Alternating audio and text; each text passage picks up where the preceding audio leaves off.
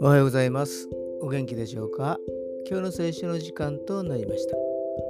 今日の聖書の箇所は、新約聖書第一ペテロの手紙2章23節第一ペテロの手紙2章の23節でございます。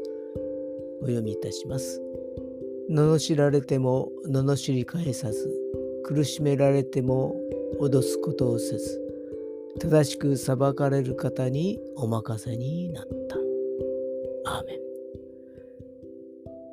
苦しみは嫌なものです。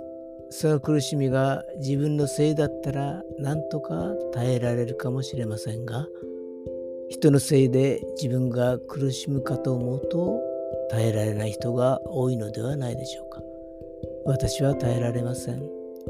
恨み、骨髄となるでしょう。でもイエス様は何の罪も犯さなかったのにその苦しみに耐えて私たちを救われたのです。